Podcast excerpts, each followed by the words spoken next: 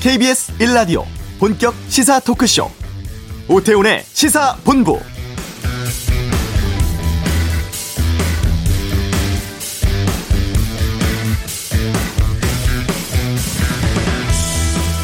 (2020년은) 정말 잊지 못할 한 해가 되지 않을까 싶습니다. 코로나19로 불린 신종 감염병 전 세계를 강타했고 이 충격과 위기가 엄청난 파장을 불러온 한 해였습니다. 처음에는 이 정도일 줄은 몰랐습니다. 전쟁 중에도 학교 간다곤 했습니다만 사상 처음으로 학생들 개학이 수차례 연기가 되기도 했었죠. 교육뿐 아니라 정치, 경제, 사회, 노동, 환경, 문화 등 모든 일상이 코로나19로 바뀐 한 해였습니다. 그런가 하면 공수처 출범이라든가 검찰 개혁에 대한 움직임도 큰 한 해였다고 생각이 들고 기상이변도 있었고 재난도 많았습니다. 반가운 일도 있었죠. 아카데미상, 작품상, 감독상 수상한 영화, 기생충의 쾌거도 있었고 BTS가 일으킨 대중음악계 변화도 의미가 있었습니다. 시사본부 청취자 여러분께서는 2020년 올 한 해 어떤 해로 기억되십니까? 오태훈의 시사본부 2020년 마지막 날 맞아서 올 한 해 정리해보는 시간 시사본부의 여러 전문 패널과 함께 하는 시간 갖도록 하겠습니다. 의미 있었던 사건 또 시사본부의 스피커를 통해 나왔던 여러 뉴스들도 살펴보고요. 저희 제작진이 꼽은 주요 인터뷰들도 다시 들어보는 시간 갖도록 하겠습니다. 시사본부와 함께 하면서 올 한 해 정리해 보시면 좋을 것 같습니다. KBS 라디오 오태훈의 시사본부 지금 시작합니다. 자, 2020년 송년 특집 오태훈의 시사본부 어, 세 분과 함께 하겠는데요. 한분한 분씩 좀 소개해 드리도록 하겠습니다. 먼저 이종근 시사평론가 나오셨습니다. 어서 오세요. 네, 안녕하십니까? 네, 그냥 갈 수 없잖아 함께 해주고 계시고요. 또 세모리 세상의 모든 리뷰 김선영 문화평론가 나오셨습니다. 안녕하십니까? 안녕하세요. 네, 아는 경찰 김은배 전 서울경찰청 국제범죄수사팀장도 자리하셨습니다. 안녕하십니까? 네, 안녕하십니까? 예. 2020년 세 분은 어떻게 기억하고 계시는지, 어떻게 보내고 싶으신지 좀 얘기부터 듣겠습니다. 이정근 변호사께서 먼저 말씀해 주세요. 어, 기사들 제목 보니까 잊고 싶은 한 해였다. 뭐 이런 제목도 많이 달리는데 네. 저는 2020년이 아 우리가 일상이 얼마나 소중했던가를 깨닫게 되는 어떤 음. 한 해. 네. 그리고 우리에게 정말 가까이 2미터 음. 이내에 그 거리를 허락해 주는 사람들은 얼마나 가까운 사람들이었나 네. 이런 것들을 정말 소중하게 깨닫게 해주는 한 해였기 때문에 네. 잊고 싶은 한 해가 아니라 소중한 것을 깨닫게 해주는 한 해였다라고 되돌아보는 아, 예. 그런 한 해였으면 합니다. 예. 김선영 평론가께서는 어, 저도 너무 비슷해요. 어. 올해 굉장히 힘들고 어려움이 많았지만은 예. 또 역설적으로 많은 사람들에게 가장 힘내라. 음. 어, 그런 응원과 격려의 메시지를 가장 많이 듣게 된 해이기도 했던 것 같아요. 네. 그래서 앞으로도 우리가 이 응원의 한마디가 얼마나 소중한지를 깨닫고 많은 분들에게 좀 음. 서로 힘이 되는 그런 시간들이 됐으면 하는 소망이 네 들었습니다. 김은배 팀장께서. 저도 그렇습니다. 지금까지 살아오면서 여러 사건을 겪었지만 예, 2020년 코로나 19처럼 예. 그런 사건이 처음이었어요. 그러다 예. 보니까 예. 가족이라든지 직장이라든지 어. 아는 사람들이 이렇게 소중해 본 적이 없었거든요. 네. 이번 2020년 때문에 정말로 가족 관계라든가 친구 그런 관계를 소중하게 생각하는 한 해가 됐습니다. 네. 저희 시사본부에서 올 한 해 정말 많은 인터뷰도 했었고 뉴스들을 밖으로 알려드리기도 했습니다만 올해 좀 연말 결산으로 저희 제작진들이 좀 꼬아봤는데 세 분께서는 그래도 이 뉴스만큼은 나는 꼭 한번 짚고 싶다라는 뉴스들 돌아본다 그러면 어떤 거 말씀해 주시겠습니까? 김은배 팀장님께서 먼저. 코로나 19는 당연한 거고요. 당연한 거고. 제가 보기에는 올해 네. 이제 가장 뜨거웠던 거. 네. 텔레그램방, 엠번방. 엠번방. 예. 아. 그리고 이제 플러스에서 조두순. 예, 예. 여러 가지가 있지만은 제가 예. 이쯤에서 어. 다음으로 넘기겠습니다. 어, 저는 뭐 제 분야가 문야다 보니까 예. 요즘 그 시기가 시기인 만큼 결산 기사들이 음. 막 쏟아지잖아요. 네. 해외에서도 결산 기사들이 막 나오고 있는데 음.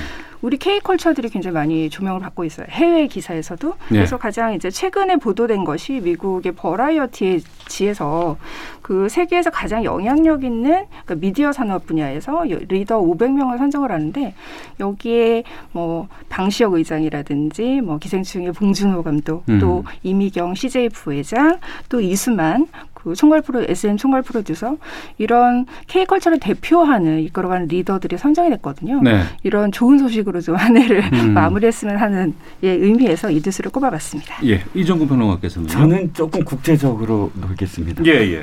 트럼프 대통령 재선 음. 실패하다 예. 이거를 저는 꼽았는데요.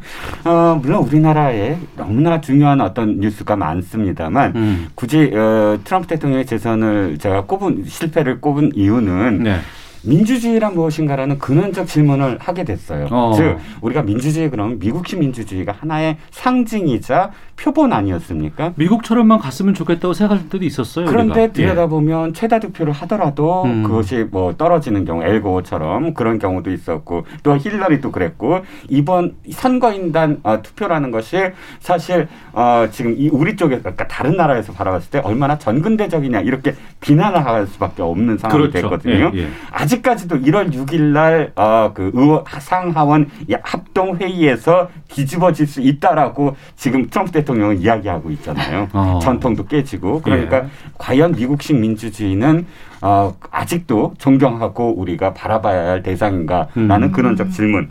두 번째는 하드 리더십이 이제 쇠퇴하는가. 음. 지금 우리나라를 둘러싼 모든 국가들이 전부 다 하드 리더십의 그 지도자였거든요. 네. 아베라든지 혹은 트럼프라든지 음. 시진핑 또는 푸틴 이 4강이 전부 다 하드 리더십이었는데 이제 서서히 다시 소프트 리더십으로 변할 수 있을까? 네. 트럼프의 어떤 그 몰락이 마지막으로 어, 트럼프 대통령이 당선된 이유를 미국 경제 위기를 우리는 모른다. 네. 그 안에 속사를 들여다보면 정말 처참하다. 음. 그 힐빌리의 노래라는 영화도 나오고 책도 나왔습니다. 그것을 들여다보면 미국 백인 중산층이 얼마나 처참하게 무너져 있는가가 음. 고스란히 담겨 있거든요. 그래서 네.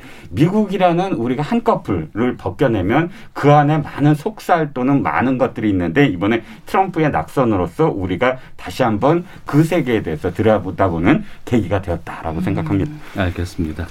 자, 오태훈의 시사본부, 시사본부가 뽑은 2020 송년 특집 본격적으로 좀 시작해 보도록 하겠습니다. 물론 올해는 코로나19가 모든 이슈를 잡아먹었습니다. 휩쓸었습니다.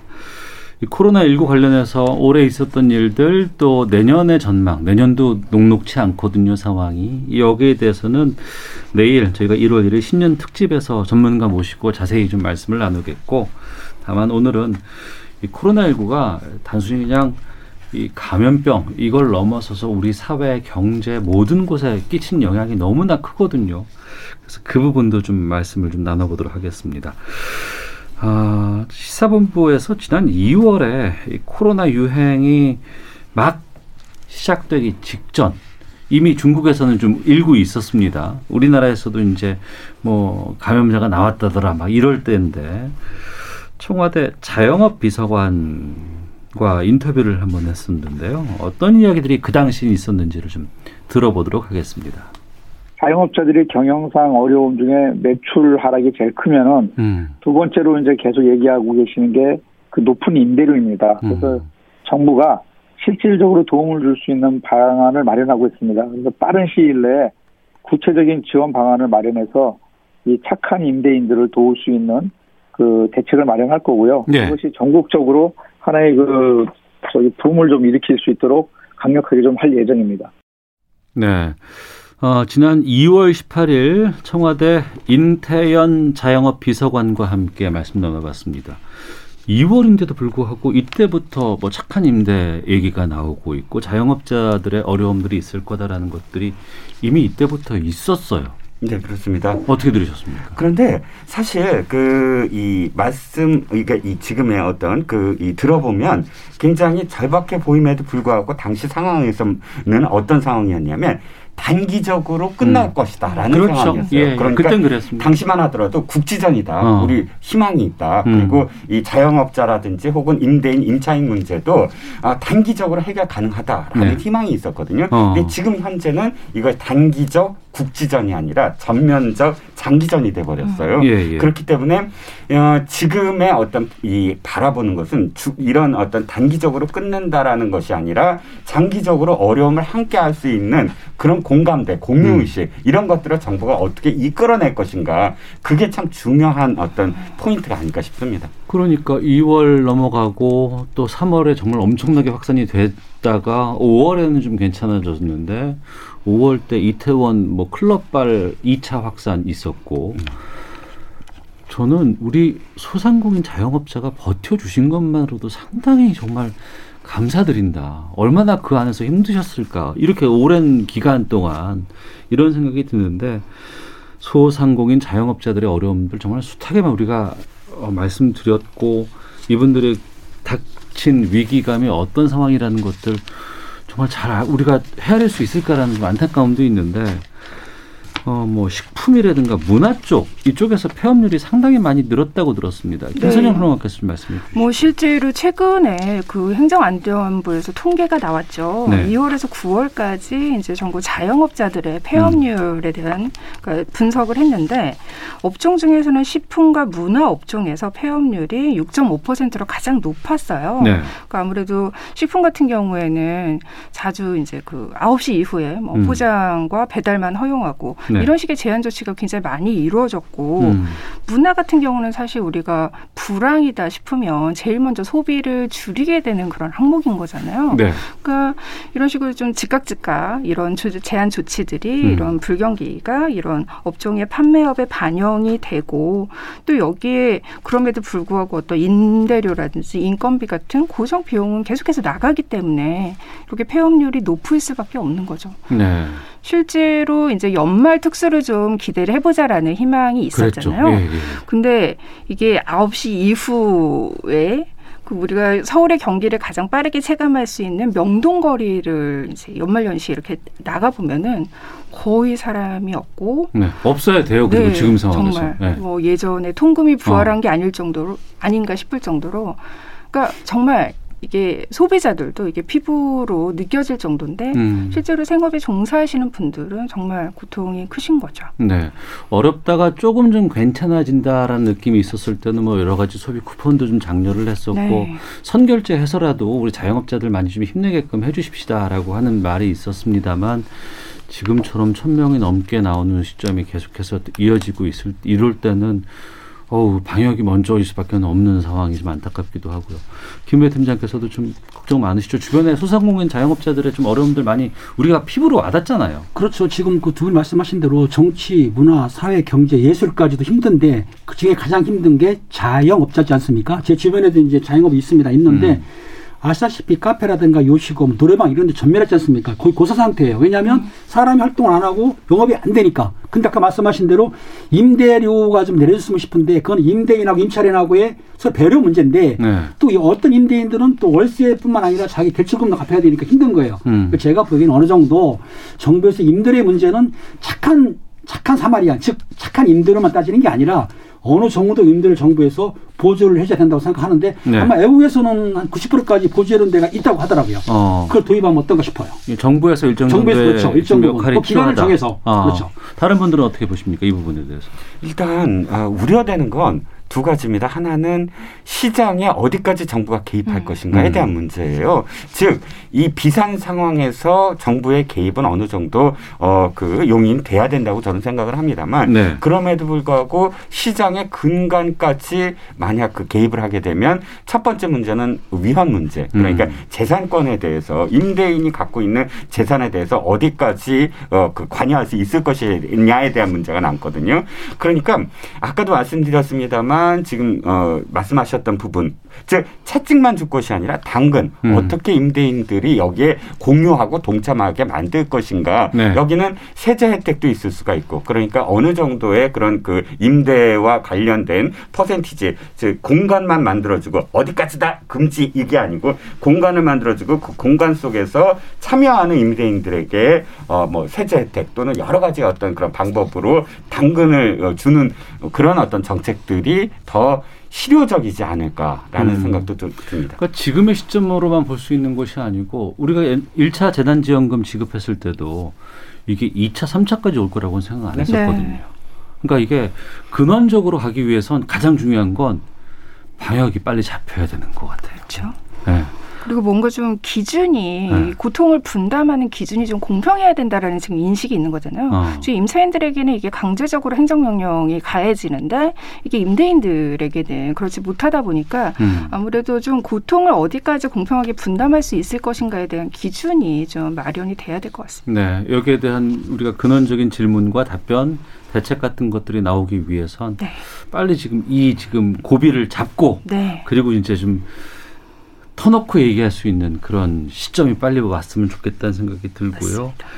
자 시사본부가 뽑은 2020년 송년 특집 함께 하고 있습니다. 올해 주요 뉴스들 좀 시사본부를 통해서 돌아보고 있는데요.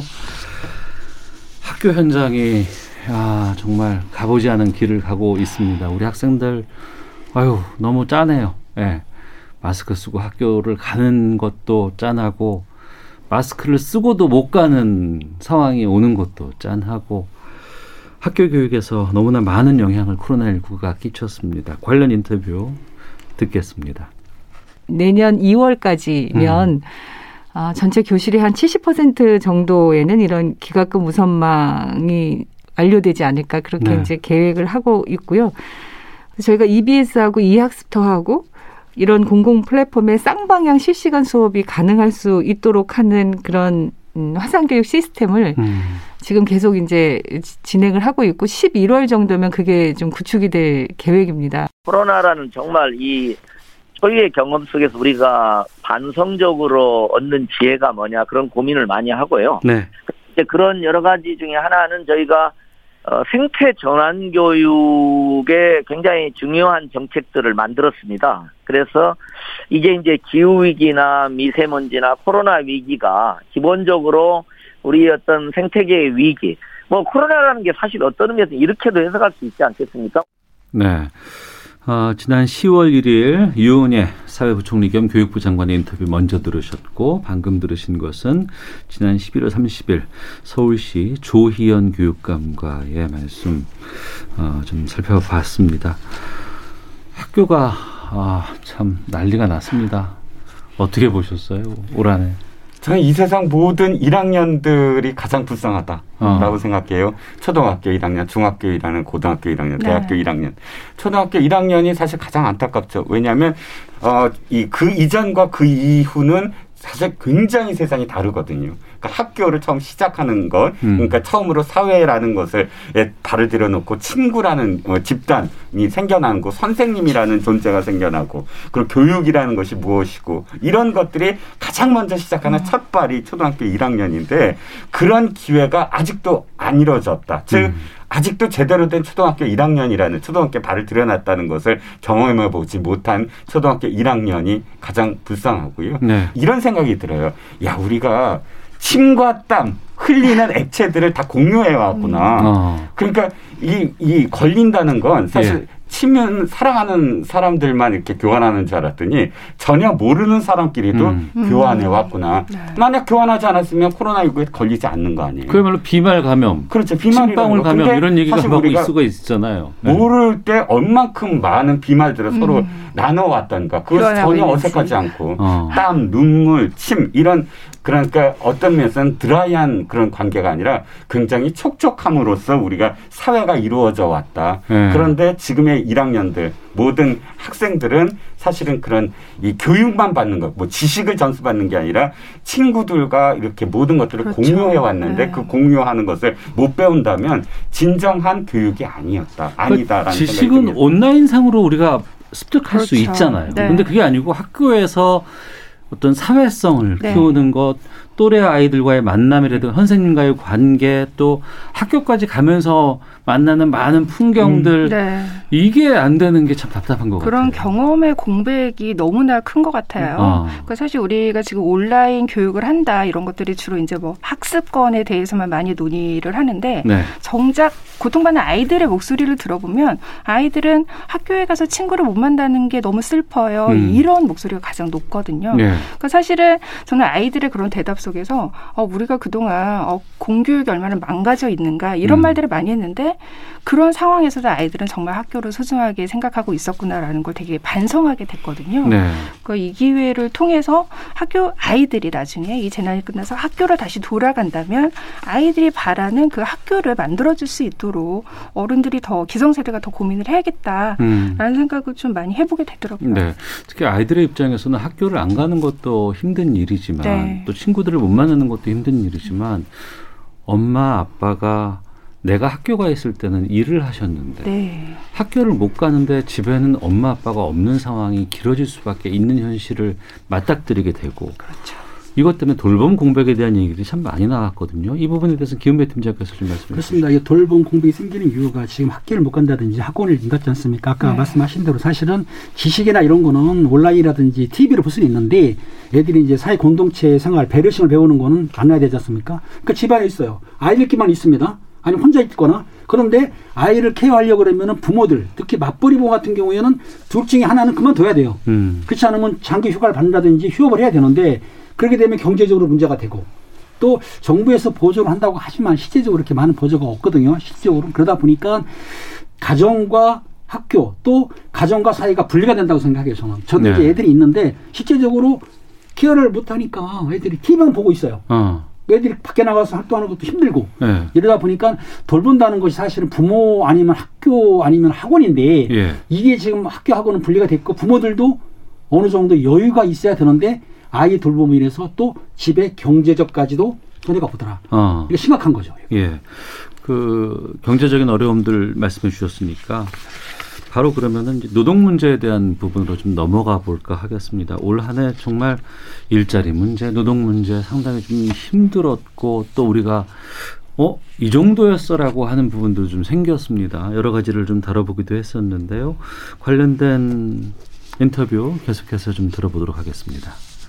우선 어, 이번 코로나19를 겪으면서 아마 고용 안전망에 대한 사회적인 공감대가 있는 것 같습니다. 그래서 네. 어, 고용보험과 국민 취업 지원 제도를 어, 확대를 해서 어, 고용 안전망을 구축한다는 게 1번 과제이고요. 필수 노동자, 플랫폼 음. 노동자분들에 대한 안전 근무 여건 개선 네. 이것도 중요한 과제라고 생각합니다. 어, 우리가 사고가 나면 그 벌금이 그 평균 432만 원의 그 기업들이 그 돈만 내면 아이고. 처벌을 면해요. 예, 예. 그래서 그 계속적인 사람 죽여도 어. 벌금이 그렇게밖에 안 내니까 음. 그 안전을 그 챙기는 것보다 사람 목숨값이 훨씬 싸기 때문에 네. 이런 그 기업들이 이, 이런 것이 어, 거의 합법적으로 어, 허용해주지 않는가 저는 그렇게 생각해요. 네. 10월 말에 고용노동부 이재갑 장관과의 뭐 고용 안전망에 대한 이야기도 좀 있었고요.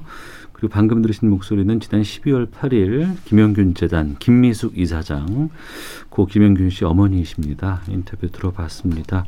사람이 죽어도 벌금을 그거밖에 안 내니까 안전을 챙기는 것보단 사람 목숨을 아, 그냥 놔두는 게 아니냐 이런 토로를 해 주셨는데 이종훈 평론가님께 좀 질문 드려볼게요.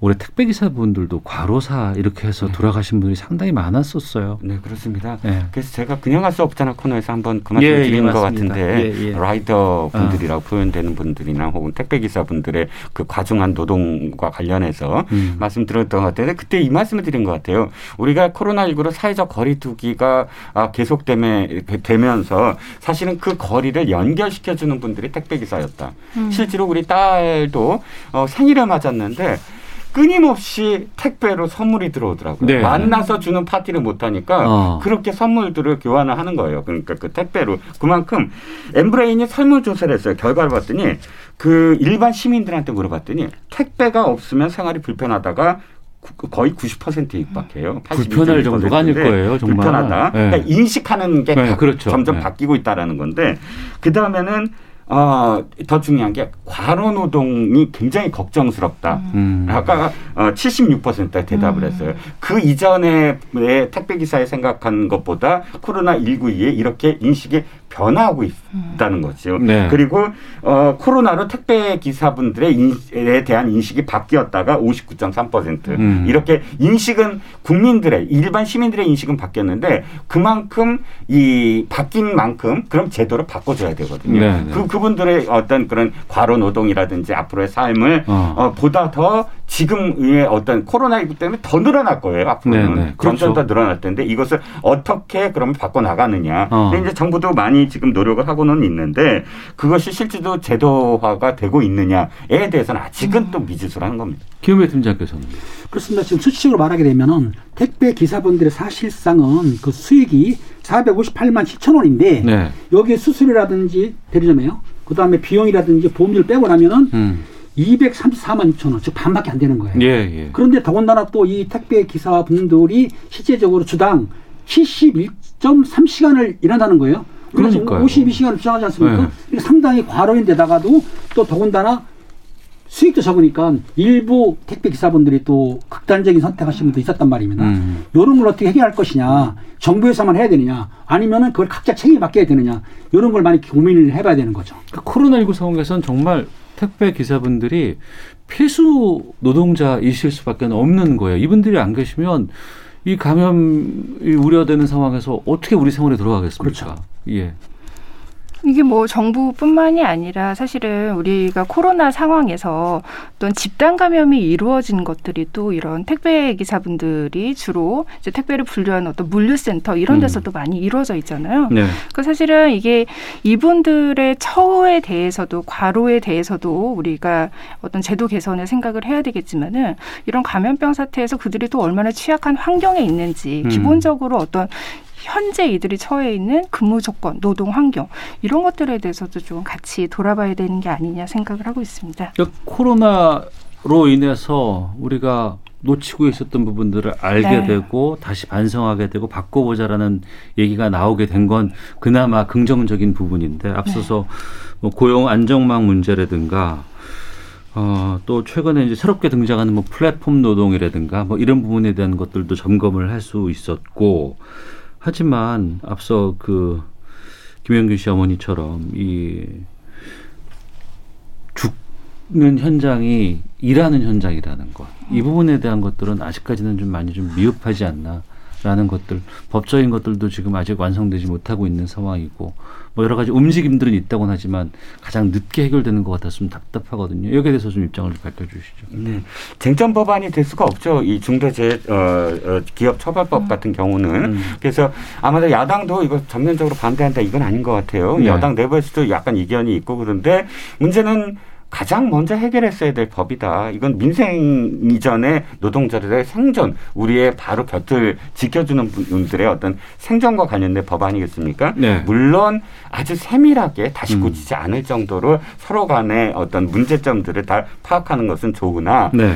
올해 만약에 이거 처리하지 못한다. 음. 그렇다면 사실은 여야가 제일 먼저 새 신년에 반성부터 시작을 하면서 이런 법안이야말로 제일 먼저 하겠다라는 다짐으로 네. 2021년을 맞이해야 되지 않을까 싶습니다. 네. 김선재 변호사께서는요? 그 저는 일반 시민의 입장에서 우리가 음. 가지고 있는 어떤 상처가 있잖아요. 네. 아까도 이제 김미수 김영균 재단 이사장이 이야기를 하셨지만 우리가 김영균 노동자가 사망한 사건에 대해서 온 사회가 같이 추모를 하고 그래서 산업안전법을 개정해야 된다. 된다라고 얘기를 했지만 실제로 그 개정안이 나왔던 것은 김용균 씨가 일을 했었던 그 위험한 현장에서는 김용균법이 적용되지 않는 음. 그런 아이러니한 문제가 아직까지도 지속되고 있잖아요. 네. 그런 상처가 있기 때문에 여당이 좀 의지를 가지고 밀어붙여야 되지 않는가. 지금 174석을 가지고 있는데 언제까지 이렇게 합의 이런 얘기를 하면서 그 저는 이거는 여당이 사실은 가장 좀 의지를 가지고 최우선적으로 밀어붙여야 될 법안이라고 생각을 하거든요. 그러니까 1년 전에 김용균법이 통과가 됐었잖아요. 네. 근데 그때만 해도 이게 산업안전보건법이 김용균법이라는 것 이것만 통과가 되면 제2, 제3의 김용균은 안 나올 거라고 생각을 했었어요. 그렇죠. 그때는. 네. 근데 알고 봤더니 그게 아니에요. 계속 현장에서 돌아가시는 분들이 생기고 그러다 보니까 이제 중대재해 기업 처벌법까지 나오게 된 것이고 그렇죠. 금액을 올려야 된다, 벌금을 올려야 된다는 얘기도 있지만 그거 갖고는 안 되겠다. 처벌을 해야 되고 하청 기업뿐만 아니라 원청 기업까지 뭔가 좀 해줘야겠다 라는 것이 있어야지만 사람이 죽지 않겠구나라는 느낌도 있지만 또 한편으로는 그렇게 가다가는 또 기업 자체에서 또 너무나 또 어, 어려움이 좀 크지 않겠느냐라는 또 얘기도 있고 와, 참 힘든 부분도 있습니다. 하지만 어, 좀 2021년에는 이런 걱정이 좀 많이 줄고 좀 사고 사망도 좀 없었으면 좋겠다는 생각이 듭니다. 그리고 또 하나 어, 일부에서 마지막으로 이게 살펴볼 게 이제 환경 문제인데요. 정말 올해 뭐 어, 기후도 상당히 좀 심각했던 것들도 있었고 환경에 대해서 다시 한번 생각해보는 한 해가 아니었나 싶은데요. 관련 인서트 듣겠습니다. 사실 우리 정부가 이 기후 어, 악당이라는 용어를 쓰는 것이 상당히 부담이 됩니다. 네. 어, 그렇지만 저는 지금까지 쓰고 있습니다. 아 직접 환경부에서도 이 악당이란 말을 예, 쓰세요? 쓰고 뭐 우리 장관 회의에서도 제가 씁니다. 그 예. 실, 상이니까 현실이니까. 예. 어. 어. 이걸 우리가 부끄럽게 여겨야 될 측면은 없지 않 있습니다만 현실이 그러기 때문에 어, 기후 악당의 소리를 안 듣기 위해서는 이제는 제대로 된 환경 정책을 펴야 된다. 네. 환경 국가로 거듭나야 된다라는 음. 것을 강조하기 위해서 저는 어, 이 용어를 씁니다만 네. 조만간 이 용어를 이제 안 쓸 수도 있다는 상황이 저는 온다고 보고 있습니다. 네. 지난 10월 19일 환경부 조명래 장관과 인터뷰를 해 봤습니다. 다른 세계에서 우리나라 보고 기후악당으로 부르는데요. 그만큼 쓰레기도 많이 내고 어, 탄소도 많이 배출하는 나라라는 얘기죠. 이제는 이 악당 소리를 좀 안 듣는 사회가 돼야 되지 않을까 싶은데 정말 올해 일회용 쓰지 말자고 했다가 올해는 안 쓸 수가 없는 상황이 됐었고 그렇죠. 또 마스크도 잘 버려야 된다는 얘기도 있었고 음. 플라스틱에 대한 문제들 쓰레기 산 문제 환경 관련된 것들은 정말 우리가 많이 챙겨보는 그런 한 해였던 것 같습니다. 김선영 평론가께서 말씀해 주시죠. 그 얼마 전에 환경부에서 자료를 내놨는데 코로나 19가 그 전에도 쓰레기가 우리나라가 이제 일회용 쓰레기 배출이 굉장히 많았지만은 코로나 19가 특히 이제 발생하고 난 다음에 예년에 비해서 이제 올해 상반기에 그 생활 쓰레기 배출량을 비교를 해보면 예년에 비해서 이제 11.2%가 증가를 했다고 해요. 이게 좀 하반기 통계가 나오면은 또 더 많은 양의 쓰레기 가 나왔겠죠. 근데 어 저는 이제 최근에 봉준호 감독이 이제 네. 해외 매체랑 인터뷰를 하면서 뭐라고 말했냐. 올해 가장 인상적인 사건으로 뭐라고 얘기를 했냐면 미국 캘리포니아와 호주에서 대형 화재가 발생을 했었잖아요. 예, 예. 굉장히 긴 시간 동안 음. 그게 화재가 잡히지 않아서 많은 지구촌이 그쪽에 이목을 집중을 시켰는데 사실은 코로나 때문에 이제 많이 묻히게 됐지만 그게 결국에는 좀 연결된 거라는 거죠. 코로나 바로 전에가 바로 그 상황이었었어요. 그렇죠. 예. 그러니까 호주 산불. 예. 어떻게 보면은 봉준호 감독 감독이 자연의 보복이 아닌가라고 아. 표현을 했는데 저는 지금 뭐 이런 환경 문제가 코로나 당장 방역을 해야 되기 때문에 이런 음. 배출하는 쓰레기는 어쩔 수 없다. 이게 아니라 네. 연결된 인식, 연결된 문제라는 인식을 가지고 지금부터 아, 이게 방역 이후에 걱정을 하자가 아니라 정말 같이 동시에 해결을 해야 된다라는 생각을 사람들이 가지고 있어야 된다라고 보거든요. 네. 그래서 뭐 이런 특히 저 같은 경우에는 이제 뭐 개인적으로 음. 쓰레기 재사용을 뭐 하기 위해서 뭐 일회용품을 줄이고 좀 배달 아까 우리가 배달 음식을 많이 얘기를 했지만 좀 배달도 줄이고 이런 식으로 좀 생활 속에서 많이 노력을 하고 있어요. 김호 팀장님. 저 같은 경우는 지금 소각 매립 재활용이 중요한 건데요. 네. 소각 매립은 힘들 힘드니까 왜냐하면 그 사람들 싫어하잖아요. 음. 자기 지역에 오는 거. 재활용이 중요한데 저는 6월 달에 우리 후배가 커피 두 잔을 깎았어요. 네. 플라스틱. 네. 하나는 지금 먹는 물로 쓰고 어. 컵으로 어. 하나는 양치하는 걸로 이렇게 어. 쓰고 있습니다. 이런 식으로 재활용을 하면 되는데 예. 버리게 되면은 그게 바로 쓰레기 아닙니까? 어. 예. 그러니까 딴 말이 필요 없어요. 예. 내가 우리 저 이 평론가님들이 직접 집에 가서 네. 버리지 말고 누가 갖고면은 그거를 6개월 쓰세요. 어. 그러면 바로 재활용 되는 겁니다. 음. 아닌가요? 그렇죠. 아, 그럼. 아, 좋아요. 아, 그럼요. 좋습니다. 아, 우리 김희 팀장님 말씀이 좀 든든해서요. 항상 좋습니다. 자, 아이고, 뭐 말씀 나누다 보니까 일부 벌써 끝낼 시간이 다 됐어요. 저희 코로나19 때문에 상당히 어려운 와중에 그 한가위 특집 추석 때 우리가 고향을 못 갔었는데 네. 고향도 못 갔었네요. 그렇죠. 정말 올해는. 네. 그때 이제 나훈아 콘서트가 KBS에서 방송이 되면서 이 노래가 상당히 좀 인기가 있었습니다. 네. 세상이 왜 그래 테스 형 나훈아 씨의 테스 형 들으면서 1부 여기서 마치도록 하겠습니다. 잠시 후 2부에서는 어, 사회라든가 문화 이슈에 대한 전반적인 이야기 좀 말씀 나누도록 하겠습니다. 2부로 가겠습니다.